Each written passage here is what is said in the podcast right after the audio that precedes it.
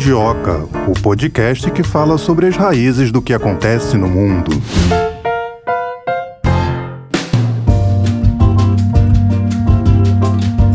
Então, Melina, para mais um episódio aqui do Mundioca falando sobre o continente africano, como acontece toda sexta-feira aqui no nosso podcast, né? Muito bom falar sobre a África, um assunto. Muitas Áfricas, né? Não é uma África só grande e homogênea. A gente vai falar hoje sobre o Saara Ocidental, que foi a última colônia da África. Ele é disputado pela República Saraui e também pelo Marrocos. O Saara Ocidental, antiga colônia espanhola na África, vive há décadas sob uma situação peculiar. A maior parte da sua área, cerca de 80%, é controlada pelo Marrocos com apoio da Espanha, França e Estados Unidos, enquanto o restante está sob controle da chamada Frente Polisário, na parcialmente reconhecida República Árabe Saharaui Democrática, que tem o apoio da Argélia, mas, como um todo, segue na lista da Organização das Nações Unidas, a ONU, de territórios ainda não descolonizados, tendo a Espanha como administradora de júri. Lembrando aqui que no dia 27 de outubro, outubro desse ano, o Conselho de Segurança da ONU pediu que as partes envolvidas no conflito no Saara Ocidental retomem as negociações para permitir uma solução duradoura, mutuamente aceitável, ao renovar por um ano a missão de paz, né, a missão das Nações Unidas ali na região. Então vamos saber o que acontece por lá e entender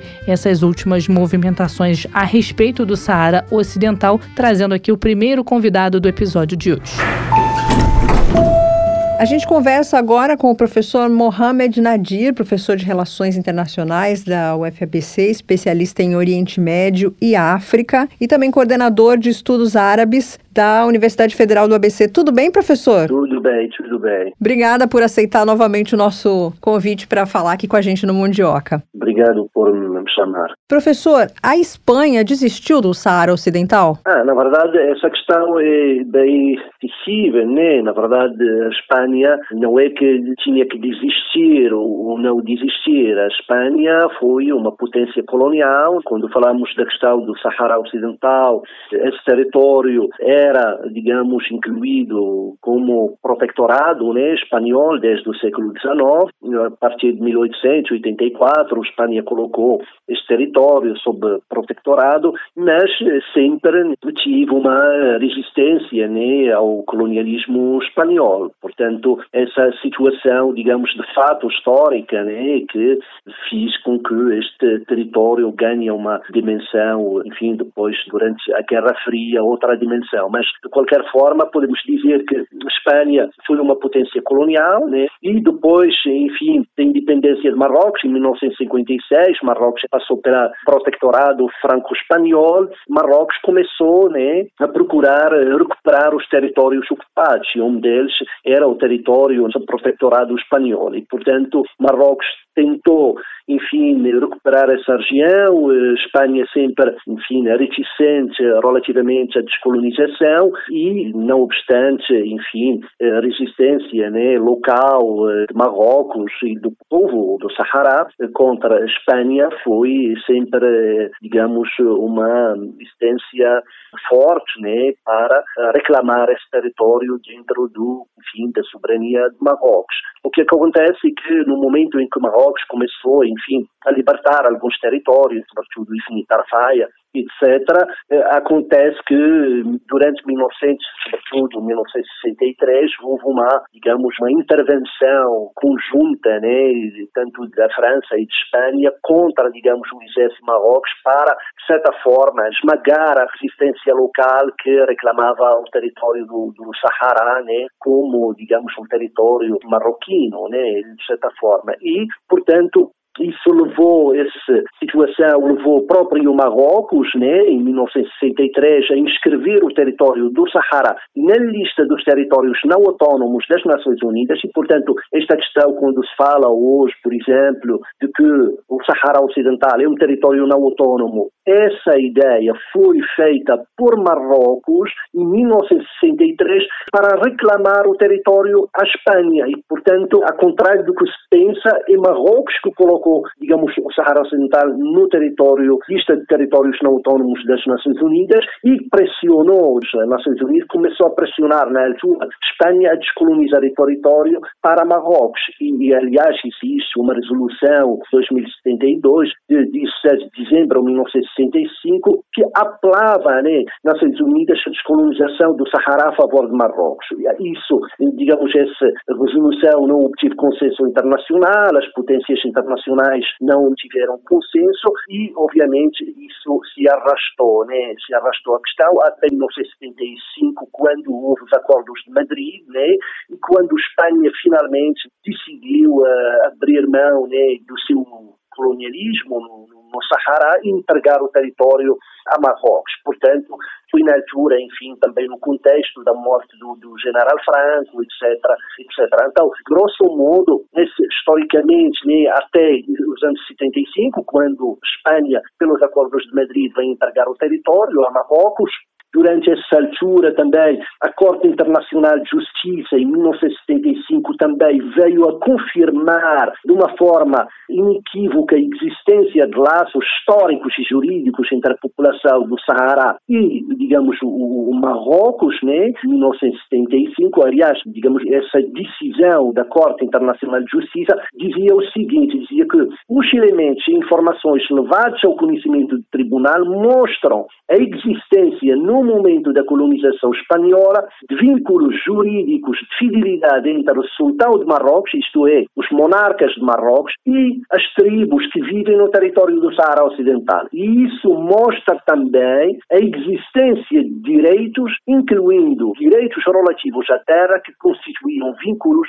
jurídicos entre a entidade do Sahara, no sentido como digamos, o tribunal utilizou, digamos, é o território de Marrocos. Né? Este foi a declaração da Corte Internacional de Justiça em 1975. E, portanto, há aqui elementos né, que comprovam, de certa forma, essa ligação histórica né, do Sahara com Marrocos e, enfim, mas que, claro, depois dessa data, né, em 1975, vai surgir a questão do Polisário, frente eh, Polisário, que vai, enfim, reivindicar com o apoio, com a instigação da Argélia, né, reivindicar o território e fazer, digamos, entrar, né, digamos, uma guerrilha, né, contra as tropas marroquinas. E, portanto, essa, o contexto, mais ou menos, né, desde o século XIX, passando pelo, enfim, 1956, independência de Marrocos, 1963, né, quando Marrocos listou, digamos, o Sahara na lista de territórios não autónomos das Nações Unidas para pedir, solicitar descolonização por parte da Espanha do território, até 1975, quando os acordos de Madrid e Espanha entrega né, os territórios para Marrocos e também no mesmo ano, né, quando houve né, a famosa Marcha Verde que levou 300 mil marroquinos né, a fazer ligação né, com esse território e, portanto, digamos, recuperar de facto e de jure né, esse território dentro da soberania de Marrocos. Agora, relativamente à sua pergunta, se Espanha desistiu do Saara, a Espanha entregou, pelos acordos de Madrid em 1975, definitivamente o território a Marrocos. Portanto, ela não, não se trata, digamos, de nenhuma desistência, mas apenas de, enfim, de entregar o território a, digamos, a soberania marroquina. E claro, hoje, eh, provavelmente essa pergunta tem a ver com a decisão né, última, aliás, em março de 2022, deste ano, quando finalmente nós temos o governo espanhol vai declarar, digamos, claramente e definitivamente que apoia, digamos, a proposta de autonomia né, que Marrocos propôs para a população do Sahara, né, dentro da soberania de Marrocos. E, portanto, a Espanha declarou definitivamente que considera, digamos, a proposta de Marrocos de autonomia, digamos, uma única solução para fechar, digamos, esse conflito que tem quase 40 anos agora e que continua se arrastando e que tem contornos cada vez mais perigosos hoje, né, pelas ligações de Frente Polisário com os grupos jihadistas no Sahel, na região do Sahel e, portanto, cada vez mais nós temos né, esse Frente Polisário a se tornar uma espécie de uma organização terrorista que trafica e que coligações muito duvidosas com os grupos terroristas e jihadistas na região do Sahel. Então, eh, são esses elementos que nós temos na atualidade e daí que a posição espanhola ela veio nesse sentido de que riscos né, que hoje, digamos, uma frente guerrilha como a frente polisário está ameaçando, né, colocando em risco a estabilidade no norte de África e, enfim, na própria Europa. O Saara Ocidental é do Marrocos? Exatamente, é Marrocos. O território hoje, enfim, são basicamente, estamos a falar de 260 mil quilómetros quadrados, né? E que são sob território, né? Sob administração marroquina. Aliás, podemos dizer que desde a soberania, está, a partir de 2003, todos os documentos das Nações Unidas se referem, aliás, a Marrocos como uma autoridade administradora. E, portanto, até os documentos das Nações Unidas já se referem né, a Marrocos como autoridade administradora, isto é, como autoridade soberana, né, e que tem, isso permite né, a Marrocos o direito, né, enfim, de exercer sua administração e sua autoridade e também, enfim, gerir, né, eh, digamos, o território, né. Então, é essa situação que nós temos. E, e claro, obviamente, eh, temos né, cada vez mais uma posição cada vez mais isolada da Frente Polisário, né, que, enfim, não obstante, eh, nos anos 90 tinha congregado, podemos dizer, alguns apoios isolados, hoje, digamos, o Polisário é um movimento né, eh, separatista, nada mais do que isso que, enfim, não, cada vez isolado a nível internacional. Né? Eu gostaria que o senhor falasse um pouquinho sobre o ataque marroquino à região chamada de Fenda de Guerguerat. O que, que foi essa? Eu falei certo? Sim, Guerguerat. Na verdade, este é um trata-se, enfim, na verdade, não de um ataque de Marrocos, mas trata, aliás, de um posto fronteiriço na região do Sahara, na região que o Marrocos considera como a região sul, né, como províncias do sul de Marrocos, e, portanto, trata de um posto fronteiriço que foi, aliás, atacado pela frente Polisário, que bloquearam né, o comércio internacional, sobretudo bloquearam uh, os camionistas né, que faziam ligação com uh, a África, né, etc. E, portanto, isso levou com que, né, depois queixas, reclamações das Nações Unidas etc., sobre a instabilidade na região, uma vez que existe um cessar-fogo, isso levou com que o Marrocos eh, intervir para libertar a região fronteiriça e, portanto, eh, retomar posição e autoridade no posto fronteiriço e permitir né, por conseguinte, permitir, eh, digamos, eh, fluência né, de, do comércio né, e dos eh, camionistas né, que passam diariamente pelo posto de Gregaret. Né? Então, é essa situação que, que houve, portanto, não se trata de nenhuma enfim, nenhum ataque marroquino, mas, enfim, uma, enfim, uma intervenção de liberar né, digamos, desbloquear o bloqueio que foi feito pelos membros do Polisário. Né? França e Estados Unidos apoiam o Marrocos? Relativamente a essa questão, podemos dizer que a posição dos Estados Unidos desde 2019 afirma, de certa forma, uma posição dos Estados Unidos na qual, digamos, eh, Washington disse claramente que não apoiaria, digamos, um plano para criar qualquer entidade política, né? E, portanto, os Estados Unidos mantém, de fato, eh, pelas boas relações estratégicas, né? Com Marrocos, né? E, portanto, e pela, enfim, também parceria eh, de Marrocos, dos Estados Unidos, mas sobretudo, sobretudo pela posição né, de dezembro de 2020, quando o presidente norte-americano Donald Trump anunciou de forma clara que os Estados Unidos reconhecem a soberania de Marrocos sobre o Saara e, de certa forma, fechou a porta a qualquer, né, digamos, pretensão do Frente Polisário eh, sobre esse território. Portanto, a partir de 2020, Estados Unidos se posiciona definitivamente a favor né, reconhece a soberania de Marrocos sobre o Saara Portanto, também a chegada ao poder de Joe Biden também não houve nenhum reviravolta nesse sentido, nessa decisão, ou seja, que os Estados Unidos mantêm a decisão né, que foi, aliás, o decreto foi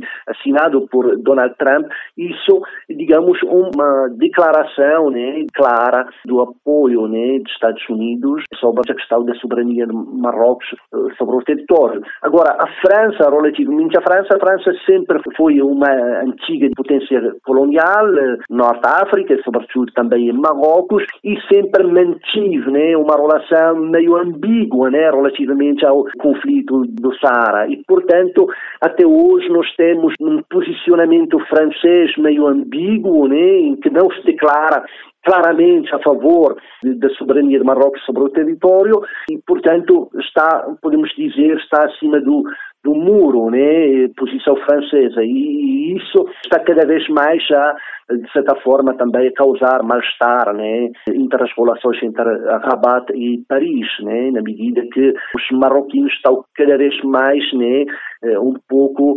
aborrecidos, podemos dizer, que essa ambiguidade da política francesa relativamente ao conflito, na medida em que a França não se declara, né, digamos francamente, né, relativamente à, à questão da soberania né, de Marrocos sobre o território né, do Sahara. Né. Então, eh, nós temos, portanto, eh, hoje alguns posicionamentos a nível das grandes potências, Estados Unidos que declarou em 2020 eh, reconhecer a soberania de Marrocos, a Alemanha também que também apoia a proposta de Marrocos de autonomia, Espanha também, e temos uma França né, que continua né, com a sua posição, enfim, meio ambígua relativamente ao, ao conflito. Né. O que o Marrocos perde ao abrir mão do Saara Ocidental? Em primeiro lugar, essa questão não está equacionada na medida em que o território ele é sob, digamos, administração marroquina, é sob soberania de Marrocos e, portanto, isto não está em nenhuma equação, até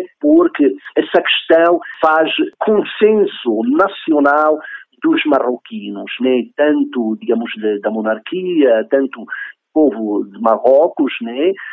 todo mundo, partidos políticos, estão todos num consenso de que o Sahara é um território eh, marroquino historicamente e juridicamente. Portanto, essa ideia né, de perder, digamos, eh, o território é, é algo né, fora de, de questão, né, até eh, porque essa questão né, de, de, do exercício né, da, da autoridade, da administração e da soberania né, sobre o território. E a relação da Argélia com o Saara Ocidental?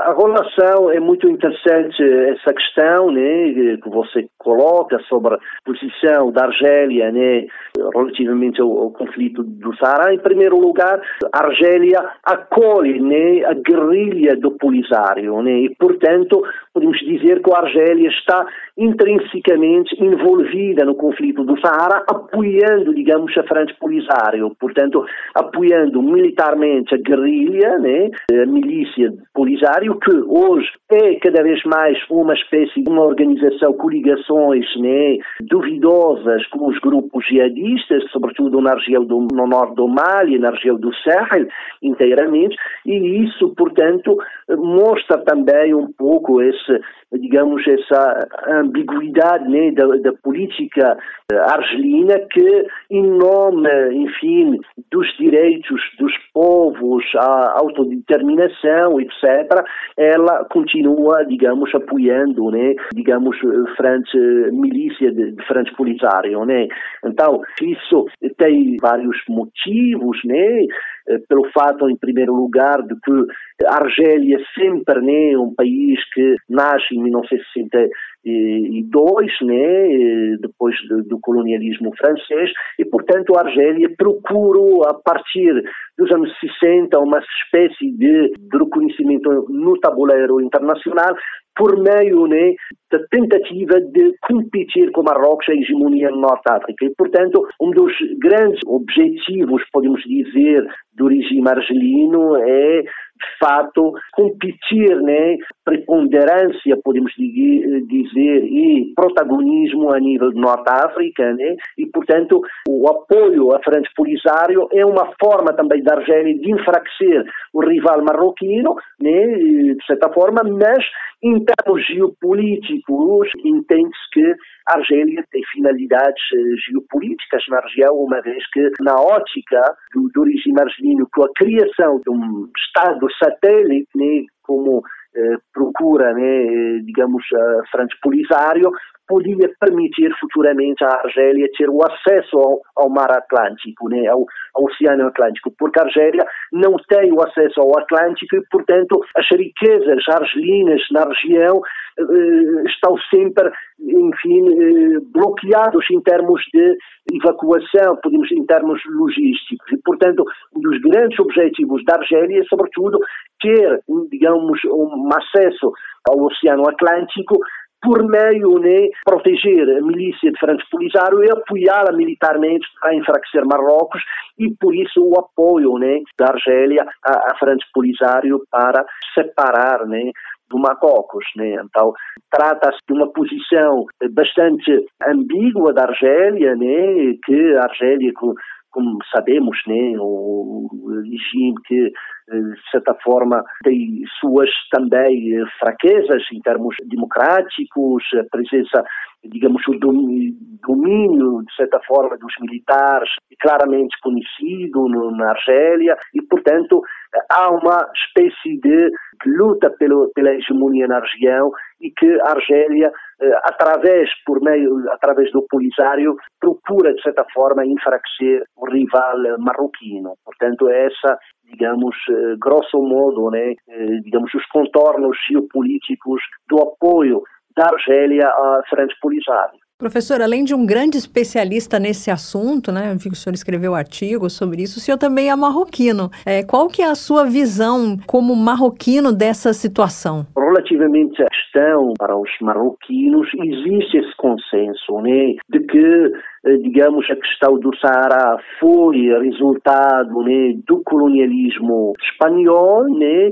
e que depois da independência de Marrocos, Marrocos procurou, de certa forma, recuperar esse território, algo que foi conseguido pelos acordos de Madrid, que entregou digamos, o território Marrocos e, portanto, nesse sentido, não existe uma dúvida relativamente à questão sahariana na medida em que existe esse consenso né, eh, esmagador no Marrocos relativamente à uh, aos direitos históricos e jurídicos né, de Marrocos no Sahara. Né? Portanto, esse consenso ele é esmagador no, no Marrocos. Portanto, uh, não há dúvida nenhuma de que o conflito foi, de certa forma, arquitectado no âmbito também da Guerra Fria, né?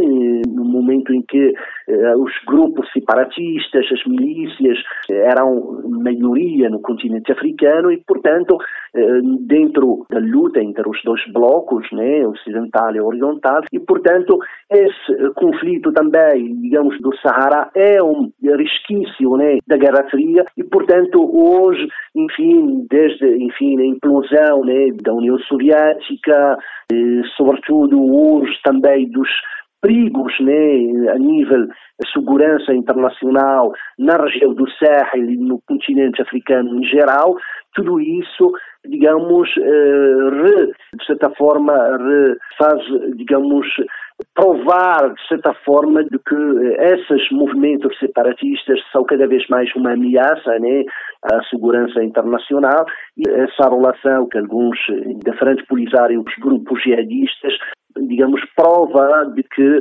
enfim, de que há muita interesses, podemos dizer, em jogo, né? E uma delas né, é esse uso né, desses grupos separatistas para instabilidade nas regiões, né? O que é algo cada vez perigoso, né? Uma vez que, tendo em conta, né, o terrorismo internacional, a presença, por exemplo, enfim, do, do, das milícias uh, russas, Wagner, na região uh, do Sahel, retorno né, dos golpes militares na região africana, subsaariana. Então, tudo isso, esses elementos, estão hoje né, a demonstrar que esse padrão separatista de milícias é hoje uma ameaça não só na região da África subsaariana, mas a nível global, né, podemos dizer. E a questão ucraniana, né, da, da, guerra da Ucrânia, da questão da presença russa também na África subsaariana por meio de uma milícia como a Wagner, né, é também um elemento de preocupante a nível né, de segurança internacional. Professor Mohamed, qual que é o papel da ONU nesse conflito do Saara Ocidental? A questão das Nações Unidas, como falei, a questão do Saara Ocidental foi colocada, aliás, por Marrocos na lista dos territórios não autónomos desde 1963 por Marrocos, por iniciativa marroquina, para reivindicar e pedir a descolonização por parte de Espanha desse território e, portanto, as Nações Unidas que, como disse, a partir de enfim, 1965, pela resolução né, 2072, apelou à descolonização do Sahara a favor de Marrocos, portanto, Nações Unidas, desde esse período, tentou, né, eh, foi gerindo né, o conflito por meio de missões de paz né, na região, uma vez que houve, eh, digamos, um cessar-fogo interferente polisário em Marrocos em 1991, Nações Unidas entrou no território, tem presença de uma missão de paz para manter este cessar fogo, mas também apoiando, né, apelando para uma solução que seja, digamos, mutuamente aceita, tanto entre Polisário, né, os envolvidos, e também Marrocos. Aliás, desde 2003, por exemplo, os documentos das Nações Unidas tratam Marrocos como, digamos, autoridade né, administrante e soberana da região e também apelando cada vez mais né, para uma solução que seja mutuamente né, aceita pelos envolvidos. Né? Então, na medida em que, digamos, as Nações Unidas não eh, têm total consciência de que implosão da instabilidade na região apenas né, ia levar a maior instabilidade na, na região do Norte África. Né?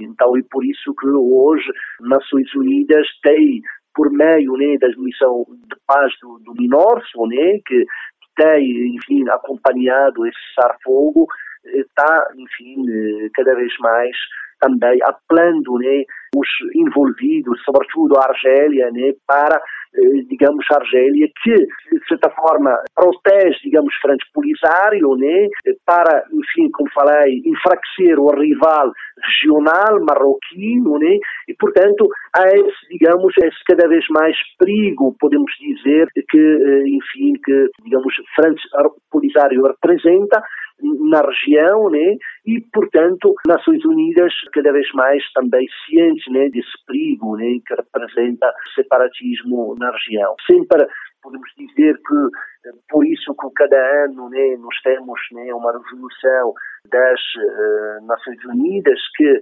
faz sempre apelando para, digamos, maior diálogo né, entre os envolvidos do, do conflito e apelando, né, sobretudo, para eh, que haja né, uma solução que seja aceita ligeiramente neste caso. No fim de outubro foi anunciado que o mandato da missão da ONU no Saara foi renovado até outubro do ano que vem. O que é que isso significa? Isso já era previsto?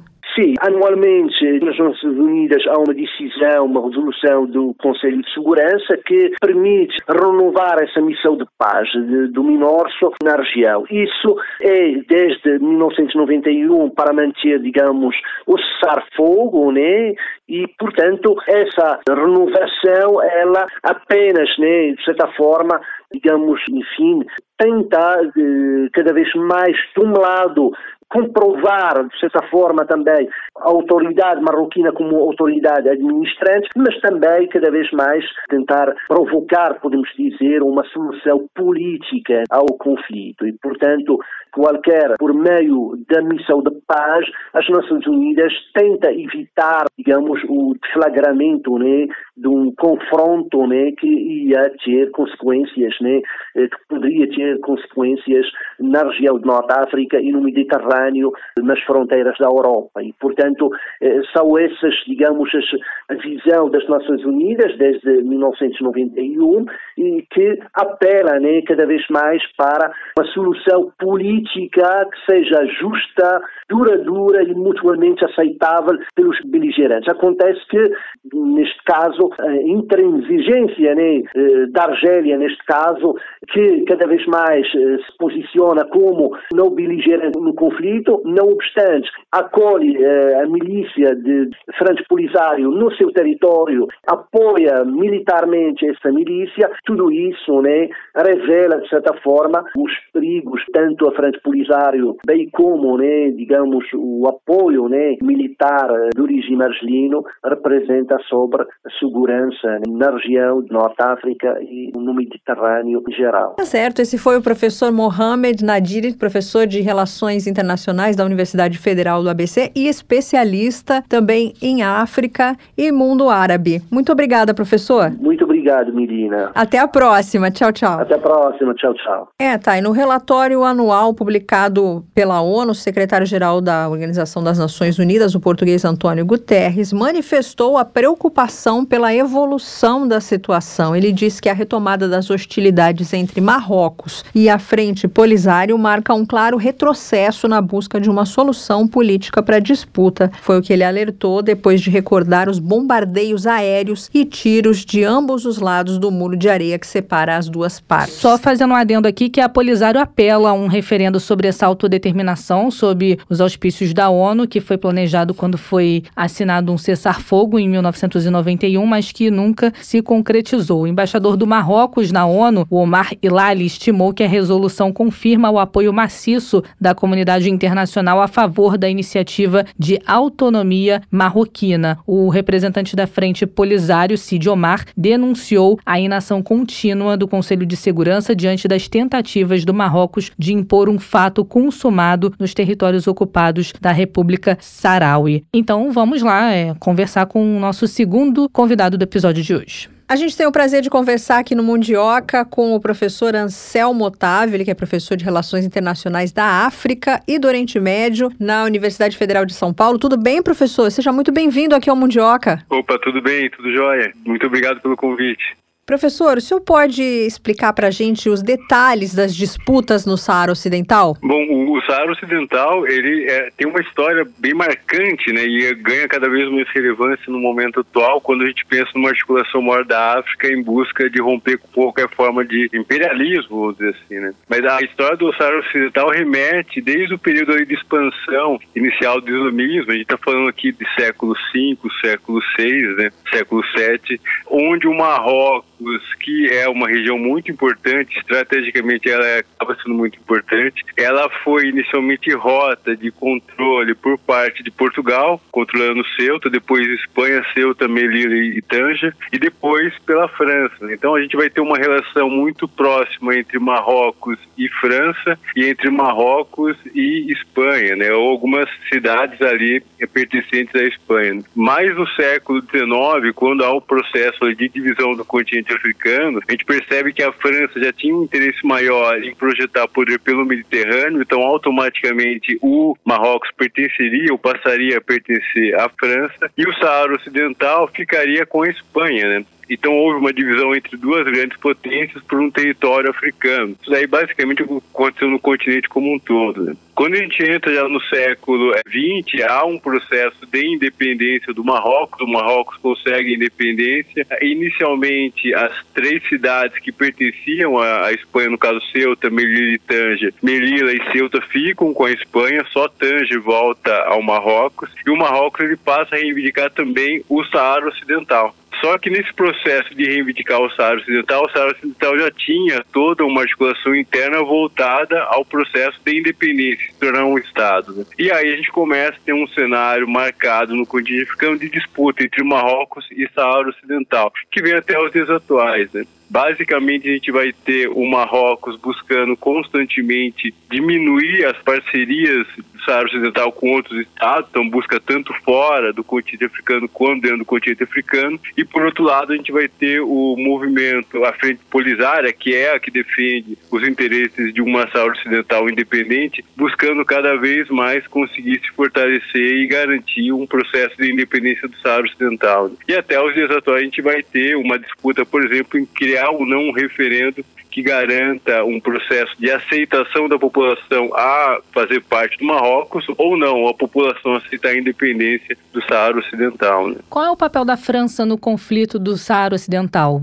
Excelente pergunta. Quando a gente pensa na França num processo também de expansão de poder, a França ela sempre teve um interesse em projetar poder no Mediterrâneo. Até vale a pena aqui destacar né, que a França vai ser um dos países que vai querer construir, por exemplo, o canal de Suez. Né? A França, inicialmente com o Egito, posteriormente a parte do Egito vai para a Inglaterra, e a gente vai ter ali uma parceria entre França e Inglaterra para garantir um, espaço onde pudesse ter uma rota de passagem da Europa para o Mar Vermelho. Então a França ela já tinha interesse na região. E ao mesmo tempo, quando ela tinha interesse na região, ela passou a projetar poder em toda a parte ali do norte do continente africano. Inclusive, algumas dos países ali foram colônias francesas. A gente fala muito do Marrocos, que aqui é o foco da, da entrevista, mas a gente pode esquecer da Tunísia, a gente não pode esquecer também da Argélia. E, e a França então, ela tinha interesse em projetar poder por ali. E depois que ela passa a aceitar um processo de independência na região, principalmente quando foi traumático com relação à Argélia, a França passa a querer construir parcerias com suas ex-colônias. Né? E aí uma delas é o Marrocos. Né? Então a França ela vai ter um interesse em se tornar cada vez mais presente na região, junto com o Marrocos, que o Marrocos acaba sendo um parceiro estratégico para a França na região, e ao mesmo tempo o Marrocos vê na França uma parceria estratégica para conseguir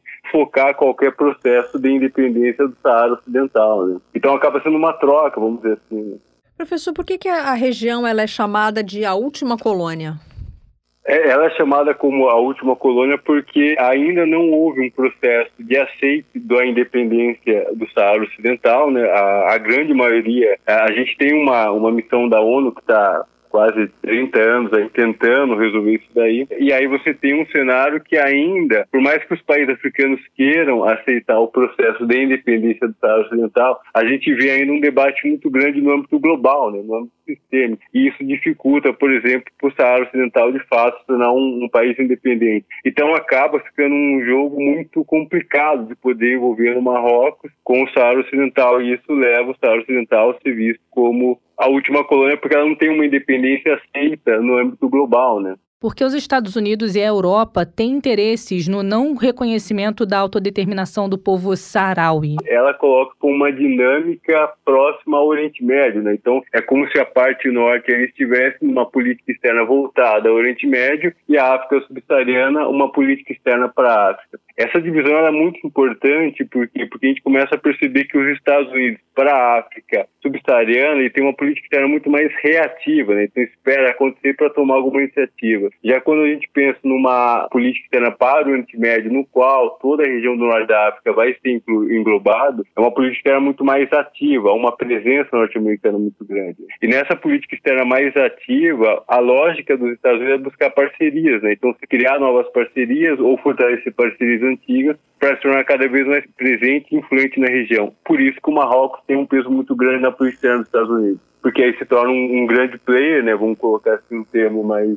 americanizado, focado aos interesses dos Estados Unidos. Isso pode esquecer também que o Marrocos ele tem uma política muito mais conservadora, né? então ele tem uma tendência também a se aproximar mais de uma lógica é, de crítica ao fundamentalismo, de crítica algumas iniciativas que são favoráveis aos Estados Unidos, então a gente vai ter ali um, um, cenário muito próximo aos interesses de Washington. Por outro lado, a União Europeia, a gente pode pensar não apenas na França, mas na União Europeia tem interesse também no Marrocos, porque o Marrocos é um parceiro estratégico, é um parceiro importante, principalmente ali numa dinâmica também voltada ao Mediterrâneo. E a gente pode esquecer que o Mediterrâneo é uma das regiões que, para a Europa, tem um peso muito grande, não um fator histórico, mas de pensar no cenário mais atual, porque acaba se tornando uma rota de imigração ilegal. Né? Então, você fortalecer parcerias ali é uma forma de você tentar conter a, o avanço da imigração ilegal para a Europa. Né? Então, o, Marrocos acaba conseguindo ter essa parceria com os Estados Unidos e com a União Europeia, uma vez com a União Europeia por causa da migração e com os Estados Unidos pela dinâmica norte-americana voltada ao Oriente Médio.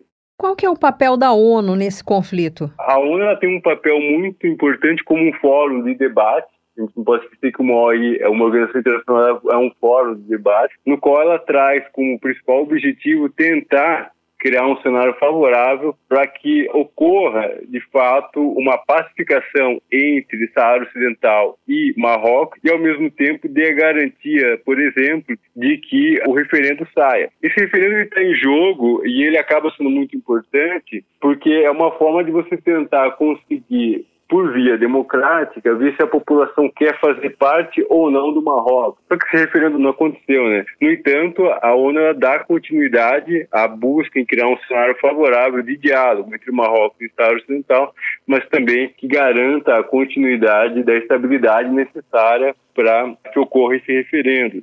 As negociações de paz mediadas pela ONU, já se estendem por mais de 40 anos, qual é a maior dificuldade encontrada para garantir a estabilidade da região? E aí que entra um ponto, né? E obrigado por lembrar, são mais de 40 anos, né? não são, são mais de 40 anos, acaba sendo uma das missões mais antigas que a ONU tem, né?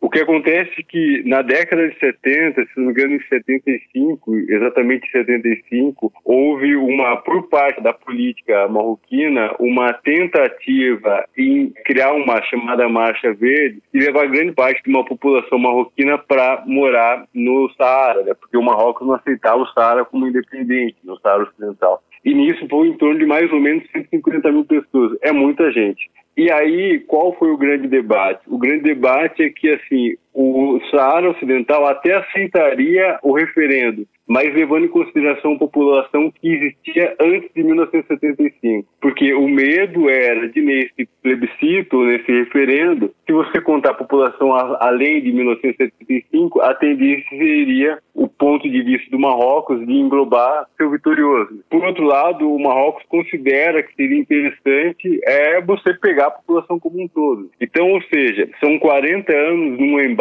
numa discussão que diz respeito à data que deve ser colocada como ponto importante para o referendo, ou seja, é antes de 75 a população, há em torno de 50, 60 mil habitantes que estavam no Saara Ocidental. Ou então a partir de 75, quando há a entrada de 120 mil. Né? Como eles não entram em consenso se leva em consideração isso ou não. Então, basicamente, a missão ela consegue só garantir estabilidade, mas ela não consegue avançar, né? Então, tá, vamos dizer assim, uma, uma paresia diplomática, né? Todo mundo sabe que é importante fazer referendo, mas não se entra em consenso como a gente vai fazer esse referendo acontecer, né?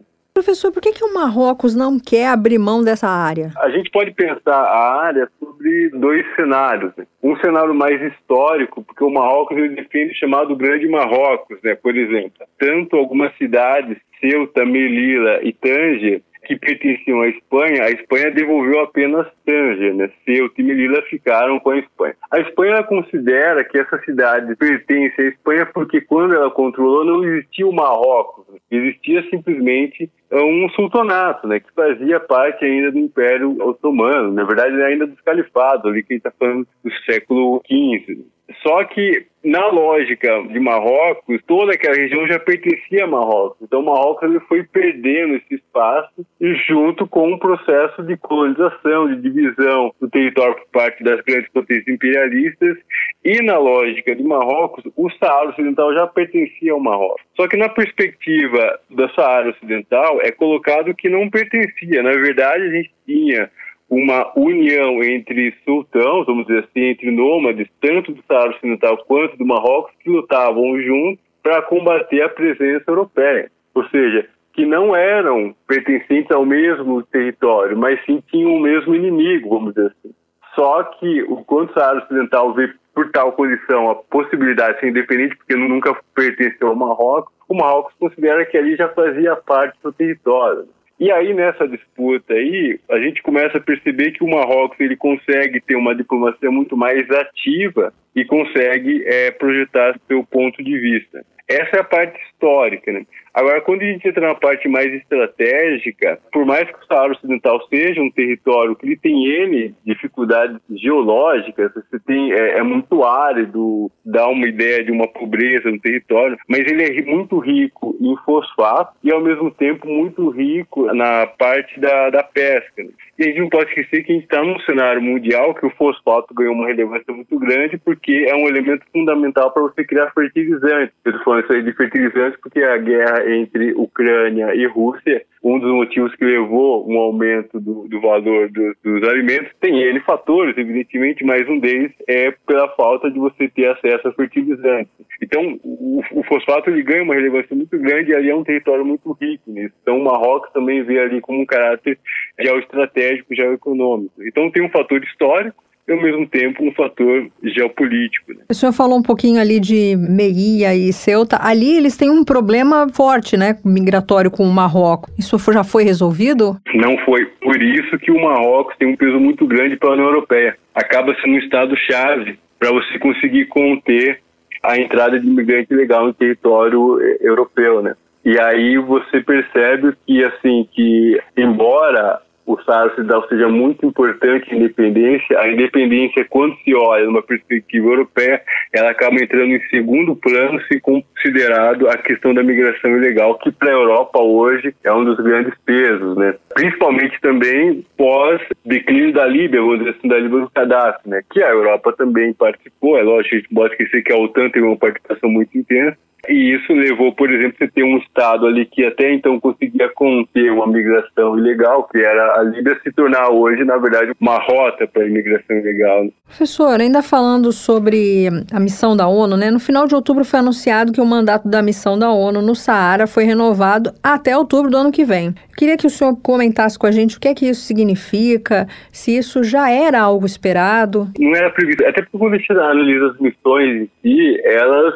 teoricamente elas têm um plano de início, de meio e fim, né? É lógico que nem sempre as coisas acontecem do modo esperado. Como eu disse anteriormente, a questão do referendo, como ele não sai e o foco principal da missão é o referendo, né? Então ela não está completa, né? Então se precisa de um cenário e aí de uma conjuntura internacional que seja favorável internacional, mas também principalmente regional, né? Que seja favorável ao referendo. Como ainda não se teve, então é bem provável que a missão iria continuar, né? Então, de certo modo, já era esperado. Quais são as repercussões regionais da questão envolvendo o Saara Ocidental? Essa questão ela, ela, é bem interessante pelo seguinte, né? Porque a gente está trabalhando agora, e vamos entrar no âmbito mais regional, de um continente que cada vez mais ganha destaque, o continente africano pós-Guerra Fria. A década de 90 é uma década horrorosa, mas de 2000 para cá a gente percebe uma articulação cada vez maior no continente. Em 1984,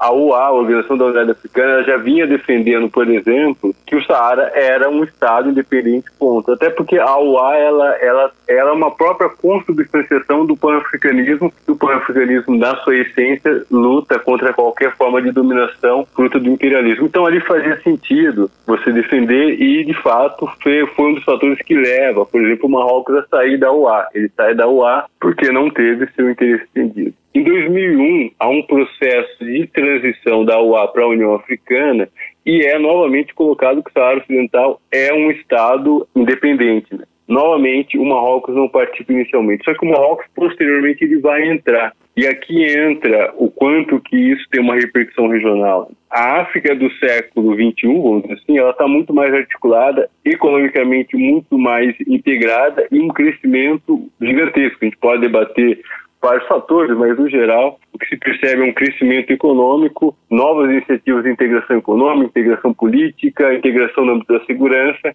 Então, a lógica do Marrocos era eu preciso buscar fazer parte desse processo, até porque essa auto-marginalização, assim, essa, essa auto-exclusão não era favorável ao Marrocos, mas, por outro lado, o Marrocos vinha ainda mantendo essa defesa de fazer o Saara Ocidental como parte do seu território. Então, o que faz? O Marrocos ele entra na União Africana e ele tenta, a partir de dentro da União Africana, criar uma conjuntura favorável a diminuir a atuação do Saara Ocidental. Então, o impacto regional que a gente tem aqui é uma tentativa do Marrocos minar, por exemplo, a defesa dos países africanos com relação a independência do Saara Ocidental. Porque isso aí acaba sendo é uma estratégia diplomática, eu sei que é complicado, né? A gente está falando aqui de um processo de independência que está sendo minado por um outro Estado que é, é muito mais importante. Mas é que surgiu uma conjuntura favorável ao Marrocos com o declínio da Líbia, né? Porque, porque a União Africana, ela basicamente tem cinco países que, em torno de 75% de todo o recurso que entra nela vem desses cinco países. E um deles era a Líbia, né? E a Líbia, com o fim do Gaddafi, ela quebrou, né? E aí o Marrocos assume esse papel. Então o Marrocos assume esse papel e a partir desse financiamento da União Africana, ela busca se tornar cada vez mais influente. E aí ela cria dois cenários um no âmbito internacional, pelas parcerias com os Estados Unidos, União Europeia, e tentar diminuir, por exemplo, uma influência do Saara Ocidental, e agora no âmbito regional também, onde ela busca fortalecer parcerias com outros países, ter uma participação maior no continente africano, para tentar isolar, de certo modo, o Saara Ocidental. Então o cenário é bem complexo. Professor, o senhor falou sobre o, o, fosfato e a pesca, né? Atividades ali importantes do Saara Ocidental. O Saara Ocidental consegue exportar fosfato e para quais países? Sim, sim. E aí que tá, né? Como é um território muito empobrecido, você ainda não consegue ter, vamos dizer assim, uma indústria muito forte, muito robusta para isso. Você tem esse recurso, é o que fazem esse caráter mais estratégico ser, às vezes, predominante do que o fator histórico, como eu falei anteriormente. Só como o Saara Ocidental ainda está num processo de litígio e poucos estados aceitam uma independência do Saara Ocidental, então você também não atua lá, até para não entrar em choque com o Marrocos. Então, aquela coisa, o país, o território teria totais condições de conseguir ter não apenas a independência, mas ter um cenário econômico inicial ali para se fortalecer pelo fosfato, pela pesca, mas tem uma dificuldade muito grande conseguir essas parcerias de fora, uma vez que você tem ali o Marrocos, que, como eu falei para você, é um, um player muito importante para a região, né, que fica pressionando também no sentido de não deixar entrar investimento na região. Né ficou complicado, né? A missão das Nações Unidas para referendo do Saara Ocidental, a MINURSO, se estende desde 1991. Dá pra gente dizer que a operação falhou ou ainda há esperança de que o objetivo seja alcançado? Não digo que ela falhou. É lógico que quando a gente olha assim, 91, que vamos para 40 anos, 91 é pouco quase isso. Né? Mas eu, eu, não vejo que ela falhou porque, no geral, não houve o referendo e não houve, o aceite ao resultado do referendo. Não chegou nem a isso, né? O referendo não ocorreu ainda. O objetivo dela principal é criar um cenário de estabilidade. Isso ela vem mantendo. Ela consegue, pelo menos, ter um cenário ali, um, um canal de diálogo entre Marrocos e a Frente Polisário no Saara Ocidental. O foco principal agora é de fato o referendo, mas o referendo ele não ocorre, como eu falei para você inicialmente, pelo debate de uma questão da população se é antes de 75 ou depois de 75. Então, assim, a missão ela não falha, na minha percepção ela não falha, por quê? Porque o referendo não ocorreu. O referendo tivesse ocorrido e nenhuma das partes aceitasse, uma das partes não aceitasse o referendo, a gente poderia falar que de fato a missão falhou, né? Mas a missão ela não falha porque ela ainda não chegou a, a ter o referendo, né, que é o principal foco dela. Né? Então, assim, eu ainda vejo que é possível a gente criar um cenário favorável a esse jogo de narrativas, né? mas ainda estável, né? Enquanto não ocorreu o referendo, então é, é difícil a gente julgar se a missão funciona ou não. Né? Que ela é paralisada, ela de fato ela é, ela não consegue avançar. Mas aí entra o ponto, né? E aí quando a gente discute uma missão ou uma organização internacional por trás dela, né? Ela depende do interesse dos estados. Né? Se os estados querem que avance o referendo, um poderia abrir mão com relação ao outro. Nenhum dos dois abre mão, então ela acaba ficando numa paralisia diplomática. Como é que outros países se posicionam com relação a isso? Ou eles não se metem? Por exemplo, a Rússia, o Brasil, quanto à questão do, do Saara e do Marrocos? O Brasil tem uma característica bem interessante, né? O Brasil ele participou da MINURSA, enviando representantes, só que o Brasil ele leva muito em consideração um caráter institucional da ONU, ou seja, se a ONU, a gente até, eu sei que parece meio vulgar, mas assim, a gente fala que se a ONU fala assim, o Brasil fala assim, se a ONU fala não, o Brasil fala não. Ou seja, nesse sentido, o Brasil ele busca busca levar muito em consideração o quanto que a ONU está defendendo. Então, o Brasil, por si só, ele não vai tomar uma posição. Ele traz a sua política a defesa do processo de independência dos Estados, mas sempre seguindo o que a ONU também considera. Né? Então, nesse caso aqui, o Brasil não toma parte. A tendência da Rússia é agora, vamos pensar no cenário aqui de de conflito entre Rússia e Ucrânia é fortalecer parcerias, né? Então a Rússia ela vai buscar criar parcerias até porque na Europa ela está isolada.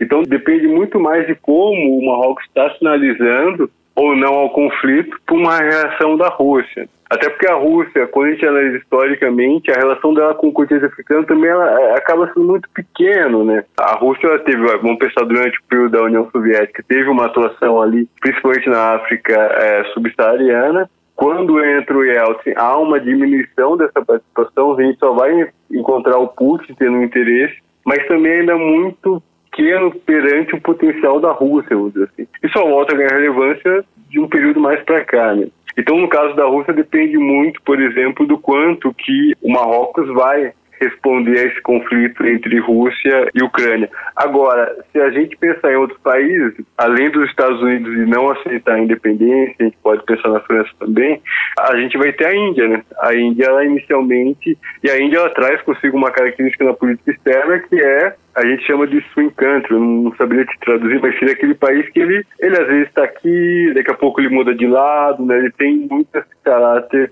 é, que pode ser visto com uma certa neutralidade, mas nem sempre essa neutralidade significa estar neutro, significa que não votar num lado, não votar do outro, mas vira e mexe eu posso estar me apoiando a algum desses lados. Por que eu falo da Índia? Né? Porque a Índia ela passou também a defender a lógica do Marrocos. Né?